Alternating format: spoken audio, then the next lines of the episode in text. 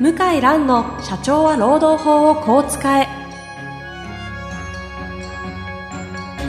法律の下で展開されるビジネスの世界。ポッドキャスト社長は労働法をこう使えは弁護士の向井蘭が経営者の立場に立って経営者が知っておくべき労働法の基礎だけでなくビジネスに関する法律の問題を分かりやすく解説します。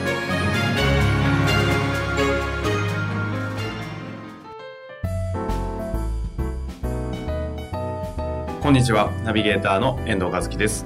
向井蘭の社長は労働法をこう使え向井さん本日もよろしくお願いいたします。よろしくお願いします。前回のテーマがですね世界から見た日本の労働法の非常識ということで雇用契約書をですね日本は実は結ばなくてよかったりあの法律上は。あとその中国における有期雇用が普通であって無期雇用っていうのは意外とあの普通じゃないんだよみたいなお話をいろいろとお伺いしたんですけども他にもまだまだあるということで、はい、残業有給休暇、はい解雇、はいだいぶ考え方が違うという話だったのでですね、はいこのあたりをぜひはい。教えていただきたいなそうです。ね。あの、有給休暇と、特に残業で感じたんですけど、はい。中国の場合は、有給休暇の日数は日本より少ないんですね。うん少ないんです。ちなみに日本って、え日本は半年間勤めると10日もらえる。はい。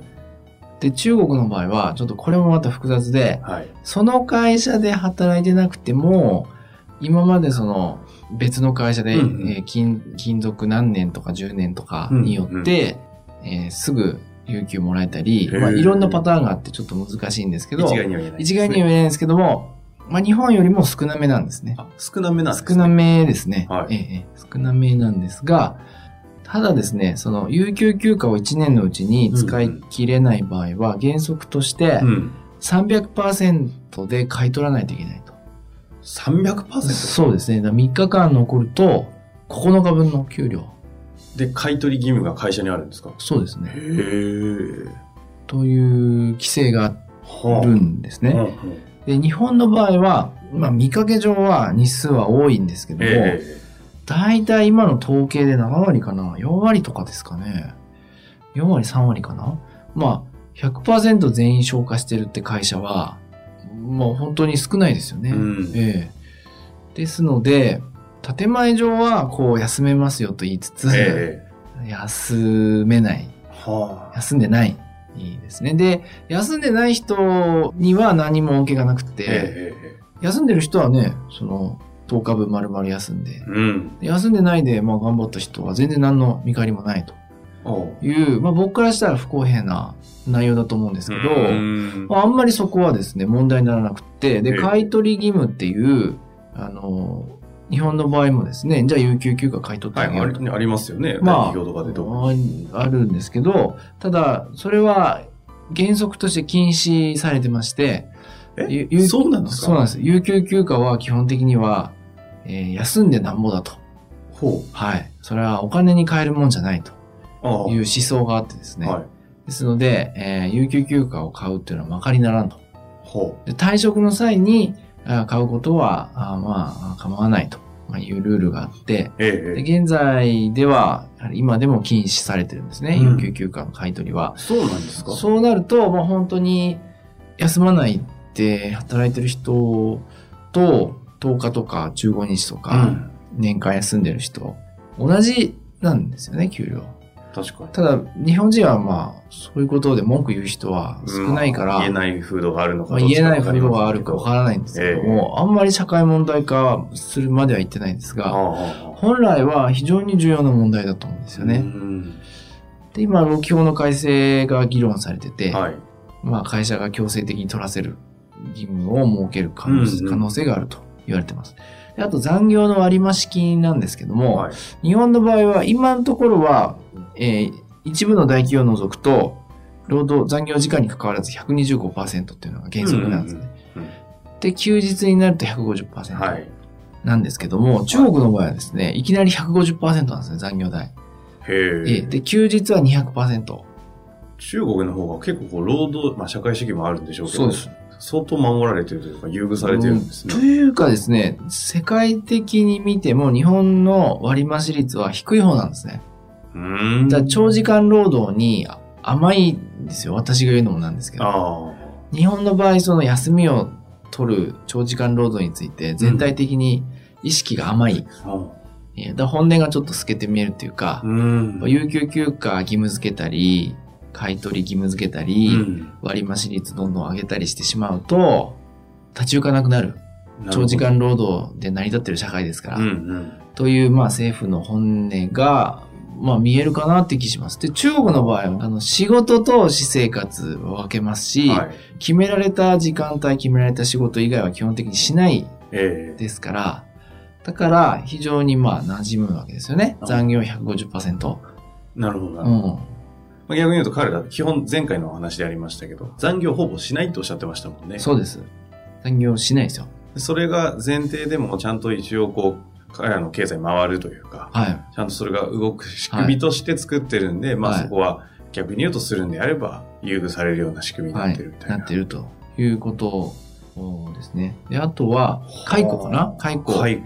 僕はあの日本で解雇の裁判とかは、まあ、よく受任してましたし、ええいろいろ結構苦労したことが多いですけど、はい本当にそこの専門家でもありそうですね。で、中国は解雇、労働者に有利だとよく言われるんですけども、うんうん、実際は日本よりは甘いですね。甘い。あの、うん経営者にとって。経営者にとって楽ですね。解雇しやすいような仕組みになってる。日本の日ではな、日本よりは随分甘いなと。うーん。やっぱりその、社会全体が、あの、昨日も同時テロがはい。ありましたけども、社会全体が、ま、日本に比べると非常に緊張感がうん。あ高いと言いますか、不安定なところはまだまだあるので、その秩序の維持について、秩序維持違反ですね。会社の秩序を乱した悪いことをした。これについてはすごく厳しいですよ。労働者に対してすごく厳しいです。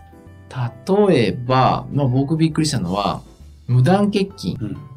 日本の場合ですね、一般の通例では、14日以上、無断欠勤14日以上が懲戒解雇。まあ、こういう規定が多いんですよ。へえ、そうなんですええね。あの、遠藤さん、無断、中国では無断欠勤、何日になると解雇できるというのは大体の相場だと思いますか？14日よりはね、流れ的に少ないんでしょうから、そうですまあ半分の、まあ7、1週間ぐら。いですよね、普通はね。3日なんですね。いや、そうなんです。3日。3日。3日って、まあ、もちろん良くないことですけど、え例えば何かの事情がね、あった場合うんは、あっという間にえあっという間に3日っていうのは3日って過ぎちゃう経ちますよね。ので、そういうルール違反に対してはものすごい厳しくって。で、解雇する場合も、警告2回ぐらいかな、やれば解雇できちゃうんですよ。もちろん内容によりますよ。えただ日本の場合は、警告どこじゃなく、まあ4回も5回も懲戒処分。しないと、それでも、まあな、もちろん内容によるんですけども、はい認められないことがあって、中国の場合も本当にルール違反とかは、うん。うん、あの、裁判所も味方になってくるんですね。はあ、別側に、ええまあ、反日感情どうのこうのとか言われてますけど、少なくとも労働裁判においては別に日系企業だから、あの、すごく厳しくなるなんてことはなくって、ほうほう。ルール違反ちゃんと証明できれば、ええなんか、あの、2回、2回、1回チャンス与えたことを証明できれば、ええええまあ、解雇できちゃいますね。その日本の進出している日系企業も、そうですね経。営者としてはそういう判断はかなりしやすいええ状態にはあるんですね。で、日系企業の経営者の方は、は日本では営業か技術をやってた方が多いので、ん日本の労働法を知らないんですよね。なんで、厳しい厳しいっておっしゃってるんですけど、僕からするともう、もうこれはまあ相当優遇されてるなあと。ー。日本の場合全体的に優しいですから、ええ解雇なんてかわいそうじゃないか、みたいな、特に裁判官はですね、あの、まあ、純粋培養とは言わないけど、あんまりちょっと、一般の会社で働いてる方は少ないので、土壇でやっぱり労働者かわいそうですね、となってしまうんですよね。ええところがもうそんなことはないですね。中国の裁判官は、若い人が多い、ベテランの裁判官ってあんまいないんですよね。うんうん。日本の裁判官と違って、キャアリアの一つですから、みんな若い女性が多いから、今は。だから、もうパンパンパンパン、あの、綺麗よくどんどんドライにさばいていく感じで、は私は本当に 中国の方が公平だななんてうん思いますよね。まあ、その、それをどう捉えるかは置いといても、事実としてそういうこと、事実として、あ、もう日本に比べたら、はるかにそのルール違反についてはうん厳しく罰すことが許されてる。はだから日本は非常に甘いですあ。ね。へうんえ。。そうなんですね。うんただ、中国の場合は一方で労働者に対する優遇もすごい優遇も、高い分優遇もありますよ。秩序の維持違反っていうことに対しては逆にものすごい厳えしい。え社会全体がそうですからね。あ繁華街行ったって今でもその走行車が、あの、待機したりしてますから。何もないんですけどね。え上海であっても。ですので、うん、あ、やっぱりその緊張感が。だいぶ違うなと。あーで労働法も色濃く出てるんですね。してますよね。日本だ、平和ですよね。この話を聞いて、その、だから日本の、はい。まあそのビジネスをやってる上で、はい。もっと厳しくやってもいいんじゃないかとか、そういうことではなくて、そういうことではない事実として一旦そうあっええねなんまあその上でどう捉えるかっていうのはなんかこう一つの思考のヒントにしてほしいなぐらいあそのぐらいですね。うんはい。日本は本当に経営者からしたら、まあ経営しやすい点もありますけども、こう問題の社員の方、こういうね、ルール、労働法のルール熟知した方入ると、途端にもう経営がおかしくなります圧。迫されるし。ええ、もうこんな優遇されてるルール、まともに適用されてしまうと、ええ全員にね、フルに言われてしまうと、なかなかちょっと、普通の本当にオーナー経営の中小企業の場合は、うん一気に行き詰まる。あーまあ、それは本当は良くないんですけど、なかなかもう厳しすぎるルールが多いですね。はい。じゃあ経営者としてはその日本でやってる以上、はい。その賃金だったり残業だったりというところは他国に行くというか中国に比べるとだいぶ経営者にとって、はまあ甘いですね。甘いですけど甘いですけ一ど。方で最後の、まあ身分の問題ですねそうですよね。そこだけは、あの、かなり労働者がに守られてるんで、はい。そこはちょっと一つの常識というかね、知そうですね識として知った上で、はい。そこの感覚を持ちながらどうこう経営していくのかっていうのは、あの、ぜひ、あの、一度、再考する機会があったら嬉しいですね。。はい。本日もありがとうございはい。ました。ありがとうございました。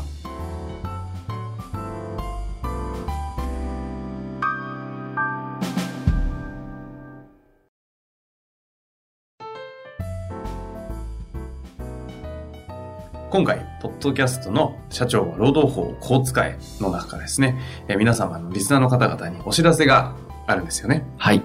あの、なんかいろいろとお客様とか、はい。リスナーの方に直接会う機会があって、はいなんか聞かれたことがあるというふうに聞いてるんですけど、そうですね。あの、ポッドキャストで、えー話を聞いているけども、質問とかもしあった場合は、えーどこに問い合わせをすればあいいんでしょうかといううお問い合わせいただきましたので、まあいい機会ですので、えーちょっと、まあ何か特典も含めて企画を考えようかなと思ったところです。というあの、向井先生のあの、ご依頼を受けましたので、あの、こちらの方で質問フォームをご用意させていただきました。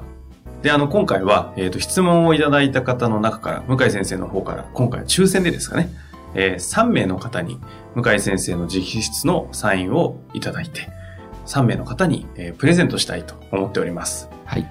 で、質問フォームなんですけれども、えー向井先生のホームページ、検索は、向井蘭、ロームネット、向井蘭、ロームネットで検索していただくと、え向井先生のホームページに飛びます。そちらの方の、えー中央のところがですね、ポッドキャストのバナーがありますので、そちらに、えー質問を送っていただけましたら、こちら事務局の方から、えー抽選当たった方にのみですね、書籍のプレゼントの抽選当たりましたという情報をお送りして、プレゼントを差し上げたいというふうに考えております。どんな質問が欲しいとか特にありますかね？いや、特に、あの、もうマニアックなものでも全然問題ありませんので、ぜひあのね、その専門家の社労士の先生だったりも、あの、全く問題ないというふうに考えているいるようですので、まあマニアックな質問から本当に、そんなこと聞いていいのかなみたいな質問まで、はいぜひあの質問、お問い合わせいただけたらと思います。はい。以上です。はい。